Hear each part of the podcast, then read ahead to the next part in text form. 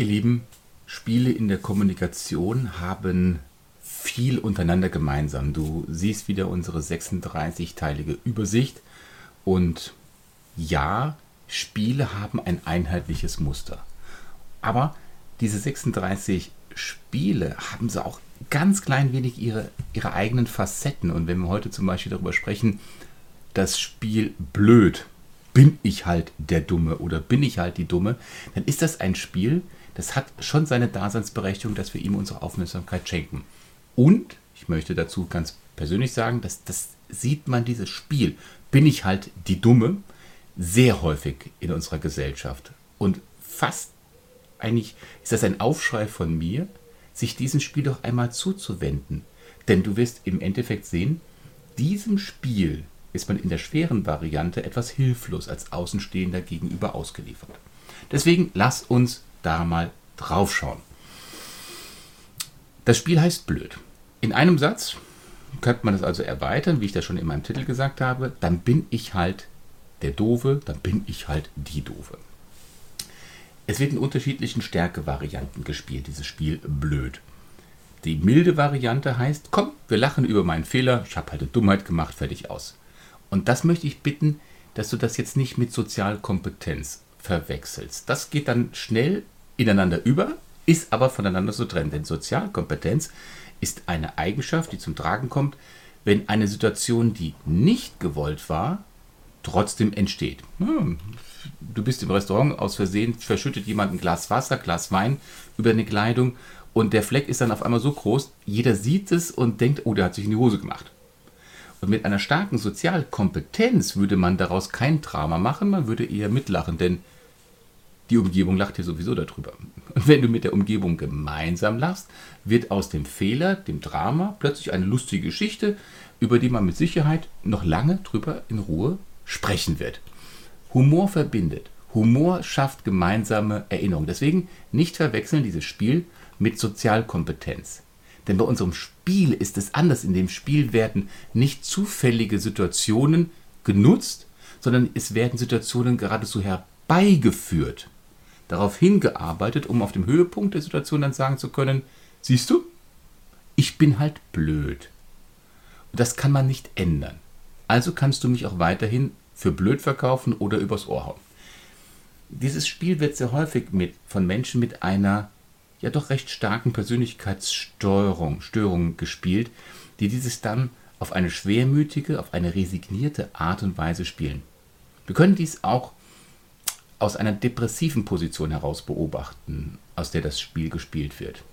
Aber bitte nicht verwechseln, jetzt kommt vielleicht bei dir das Spiel 3.3 hervor, da ist ja jemand, der immer übergriffig ist und sagt, entschuldige, tut mir leid, ich hab da, bin da drüber, das, das Spiel Schlemiel. Dieses mit vorgetäuschter Unbeholfenheit Grenzen zu überschreiten und mit der Bitte um Verzeihung immer wieder die Entschuldigung des anderen herauszufordern. Aber unser Spiel heißt nicht Schlemiel. Schlemiel oder Schlaumeier, sondern es, unser Spiel heißt blöd. Und das Spiel blöd möchte seinen Gegenüber dazu veranlassen, ihn blöd zu nennen und sich so zu verhalten, als ob er wirklich blöd oder doof wäre. Er bittet also nicht wie beim Schlemiel um Verzeihung, denn eine Verzeihung wäre das Gegenteil von blöd. Er möchte blöd genannt werden. Wenn du dich jetzt fragst, sag mal, äh, wer ist denn so bekloppt und spielt so ein Spiel? Welchen Nutzen möchte er mit diesem Spiel erreichen? Zurücklehnen, aus der Distanz beobachten. Also der Vorteil für jemanden, der blöd spielt. Je weniger er lernt, je weniger er weiß, umso erfolgreicher wird sein Spiel. Denn er braucht sich in der Schule, auf der Arbeit, sonst wo, in der sozialen Gesellschaft nur auf das Nötigste beschränken. Er kann alles unterlassen, was ihm irgendwie vorwärts bringen würde und anstrengen würde. Und seit Beginn seines Lebens weiß er, dass alle mit ihm zufrieden sind, solange er sich so verhält, weil er sich ja immer so verhält, wie er sich verhält. Nämlich blöd. Er oder sie erarbeitet sich also mit dieser Haltung praktisch seine eigene, von ihm erdachte Überlebensstrategie. Das ist seine Überlebensstrategie. Von ihm wird ja nicht viel verlangt. Und wenn es dann doch mal in Ausnahmesituationen hart auf hart kommt und er deutlich mehr leisten muss und es dann auch tut, dann ist die Umgebung auf einmal ganz erstaunt und ach guck mal, das ist ja mal was Besonderes, dass er das kann und dann wird das mehr bewertet, als wenn jemand die ganze Zeit schon auf diesem Niveau wäre. Die Antithese, wie kommt man denn aus diesem Spiel blöd wieder heraus? Um die Frage besser zu beantworten, sollten wir erst einmal zwischen einer milden Form und einer depressiven Variante unterscheiden. Denn die milde Spielform ist so. Wie komme ich, ra wie komme ich raus aus, mit der Antithese? Punkt 1, als Außenstehender, das ist so simpel, auf gar keinen Fall mitspielen. Zweitens, über die Unbeholfenheit nicht lachen. Und drittens, auf keinen Fall lästern. Wenn man sich als Außenstehender so verhält, dann wird der Spieler mit seinem Spiel recht schnell aufhören und man kann sogar mit dem Ex-Spieler ein gutes Team werden. Aber leider wird dieses Spiel sehr häufig von manisch-depressiven Personen gespielt. Und vielleicht denkst du hier sofort zu spontan, wenn man sagt manisch-depressiv, bipolar, ICD-10, ne, du kennst das Buch, die Klassifizierung nach den Krankheiten, ICD, International Catalog of Disease, jetzt in der zehnten Variante.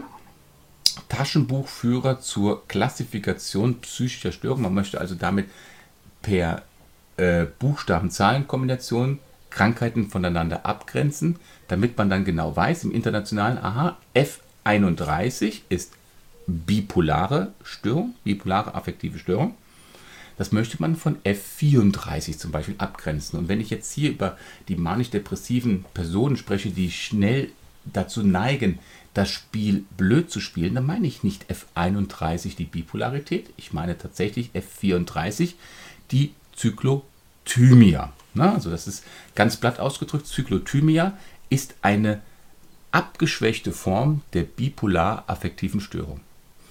Zyklothymia wird oft mit Zyklothymie verwechselt, denn Zyklothymie das ist nämlich auch von der Bezeichnung her irreführend, war die alte Bezeichnung einer bipolaren affektiven Störung. Wir sprechen aber ganz bewusst von dem sehr ähnlich sich anhörenden, aber von der abgeschwächten bipolaren Störung, von der Zyklothymia, die wir viel, viel, viel, viel häufiger in unserer Gesellschaft bei den Menschen vorfinden. Sie gehört auch zu den anhaltend chronischen affektiven Störungen. Dazu wird sie auch gerechnet. Und jemand mit einer Zyklothymia neigt extrem häufig zu diesem Spiel Ich bin ja blöd. Ich bin ja die Dove wenn ich mal so in der weiblichen Form das ausspreche, es ist in der Mehrzahl von den weiblichen Personen wird es gespielt. Männer zwar auch, aber gausche Verteilungskurve stark bei den Frauen konzentriert. Und die zwei Gesichter dieses Störungsbildes, welches man dann jetzt als Außenstehender sieht, machen ein gleichmäßiges Verhalten gegenüber dieser Person mit der Zyklothymia etwas schwer. Denn ist die Person gerade in einer sehr euphorischen Stimmung und spielt dieses Spiel ich bin ja blöd und du sollst jetzt über mich lachen, dann fühlen sich Außenstehende fast schon genötigt, in dieses Gelächter über sie mit einzustimmen. Der Druck ist dann schon echt groß. Es fällt einem dann schon schwer, nicht mitzulachen oder sich in Zurückhaltung zu üben. Aber warum? Warum versprüht der Spieler diese Aura? Eine Zurückhaltung würde ihm ja jetzt sein Spiel erstmal verderben. Aber weder in der bipolaren Störung noch in der Zyklothymie halten die euphorischen Stimmungen dauerhaft an. Irgendwann tritt die depressive Stimmung wieder ein. Und dann erscheint das Ressentiment des Spielers in ganz brutaler Offenheit gegenüber all denen, die vorher noch über diese Person gelacht haben. Und das geschieht so deutlich, dass wer sich zurückgehalten hat, ähm, der wahrscheinlich nur noch der Einzige ist, der in der Gesellschaft des Patienten oder des Spielers noch bleiben darf wenn man sich vorher zurückgehalten hat zu lachen. Denn die Lacher oder die früheren Freunde sind jetzt in den Augen des Spielers seine Feinde. Der nächste Untergedankengang habe ich mal überschrieben bei dem Spiel. Ist, man versucht ja in die Antithese reinzukommen und dann sagt man vielleicht Widerspruch, vielleicht Belehrung, vielleicht Aufklärung. Das ist zwecklos. Bitte glaube mir.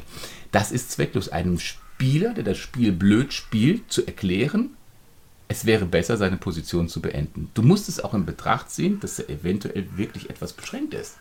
Aber das trotzdem spürt. Und das ist wichtig, dass du jetzt genau diesen Gedankengang verinnerlichst. Jemand, der dieses Spiel spielt, muss nicht unbedingt hochintelligent sein. Der kann auch ein bisschen mm, blöd sein. Aber es gibt keinen Menschen, der komplett blöd ist. Jeder Mensch hat irgendwo in einem Teilgebiet seiner Persönlichkeit eine gewisse Überlegenheit, die er gegenüber der großen Masse der Gesellschaft hat oder besitzt. Und ein Spieler dieses Spieles blöd hat sich wahrscheinlich nicht zuletzt wegen seiner guten psychologischen Scharfsinnigkeit ausdrücklich für dieses Spiel entschieden. Und solchen Fähigkeiten als Außenstehender ein bisschen Anerkennung, Lob zu geben, das ist nicht verkehrt, aber man sollte es nicht übertreiben, denn man sollte ja nicht plump generalisiert loben. Halte ich einfach zurück, spiele auf keinen Fall dieses Spiel mit, auch nicht die abgeschwächte Variante, zum Beispiel äh, ich versuche ja nur dir zu helfen, die wir ja aus dem Spiel 6.2 finden. Wenn ich immer so diese Zahlen nenne von diesen Spielen, du merkst, es gibt ein gleiches Spielmuster. Sie unterscheiden sich in Nuancen. Und diese 36 Teile dieser Playlist können vielleicht in der Gesamtheit vielleicht ermüdend sein, sich die alle anzuschauen. Ja, dann man muss sie auch nicht in der Gesamtheit anschauen. Aber wenn du mal schaust, diese 36 Teile, und du spürst, das könnte in die Richtung gehen, dann kannst du dir das Video, das einzelne Video anschauen, aber du brauchst nicht die gesamte Playlist anschauen. Oder du lest dir dann meine Redemanuskripte, du siehst hier so noch der Blick auf meine Redemanuskripte auf meiner Webseite. Schau ruhig mal unter werdewiderstark.de. Da kannst du ähm, schauen, wenn du das mal in Ruhe nachlesen möchtest. Gibt es eine Antithese bei der schwermütig resignierten Spielvariante? Zyklothymia ist ja die platt ausgedrückt abgeschwächte Form von einer bipolaren affektiven Störung. Und viele Menschen um uns herum sind aufgrund ihrer Umstände jetzt nicht Zyklothymia-mäßig, sondern sie sind einfach wegen den Umständen schwermütig geworden. Sie resignieren in ihrem Leben und spielen deswegen auch das Spiel blöd. Nicht aber, um mit den anderen zusammen zu lachen, es ist, sondern es ist eher ihr Wunsch, dass in ihrer Umgebung durch ihr Verhalten statt Lachen eine Hilflosigkeit bzw. eine Verbitterung ausgelöst wird. Wenn, ne, wenn das ihr Ziel ist, in der Umgebung Verbitterung oder Hilflosigkeit auszulösen, zum Beispiel du hast jetzt einen Partner vor dir, deine Frau sagt zu dir, ja, dann bin ich halt blöd, dann stehst du dann da hilflos, vielleicht auch verbittert da. Und wenn das das Ziel ist, Hilflosigkeit, Verbitterung in der Umgebung auszulösen, was erreicht derjenige denn dadurch? Sein Ziel ist es, die Umgebung hilflos und ratlos und damit handlungsunfähig zurückzulassen. Dann ist nämlich er, der das auslöst, ich bin ja die Dove, ich bin ja der Dove, dann ist er oder sie derjenige, der besser handeln kann und gewinnt die Situation für sich. Die Umgebung ist ja geschockt. Ich habe doch gar nicht gesagt, dass du die Dove bist. Und ist geschockt in einer Schockstarre und der andere sagt, ach, wenn du jetzt nicht, wenn du jetzt nicht angreifen, flüchten kannst, sondern nur noch einfrieren kann, fight, fleet, freeze, dann bin ich halt der handlungsorientierte. Der Spielnutzen ist dem Spieler also immer, Ausrufezeichen, immer gewiss. Ein Spieler in der depressiven Variante, blöd, gewinnt auf jedem Fall. Und die Umgebung kann darauf re reagieren, muss aber nicht. Reagiert die Umgebung, dann geschieht es aus dem Gefühl der Verbitterung heraus und man neigt dazu, dieses Spiel 3.4, warum nicht Ja, aber zu spielen. Und den nicht vorhandenen Nutzen von diesem Spiel, warum nicht Ja, aber, den habe ich halt in 3.4 schon deutlich erklärt. Schaut das Video mal an. Wenn die Umgebung aber nicht reagiert und sogar resigniert, weil sie sich ähm, hilflos fühlt, dann hat der Spieler auch wieder sein Spiel gewonnen, weil er ist ja handlungsfähig. Für diese sehr harte Form einer Spielvariante des Spieles blöd gibt es, wo haben wir das Buch? Da hinten Eric Byrne, Kommunikation unter Erwachsenen, die Spielekommunikation. Für diese harte Form einer Spielevariante blöd gibt es kein Patentrezept, heißt es in der Literatur. Außer, ich würde sagen, eine Behandlung in Richtung äh, neurotisch-affektiver Störung. Und was ganz wichtig wäre, eine psychotherapeutische Unterstützung im Bereich Wertestabilisierung. Wertestabilisierung, Wertestabilisierung. Was sind meine Transzendenzien? Was ist mein wahres, mein Gutes, was Schönes? Wonach richte ich mich aus? Wenn man sich seiner eigenen Werte bewusst ist, ist das eine riesengroße Hilfe, sich von diesem Spiel, ich bin ja nur blöd, zu distanzieren. Hab vielen Dank für deine Aufmerksamkeit, für diesen Kanal, für dieses Video. Es wäre schön, ein Like, ein Abonnement. Wenn du das zurücklässt, das wäre toll. Und wenn du Fragen hast, schreib mich an. Du siehst hier meine beiden Webseiten.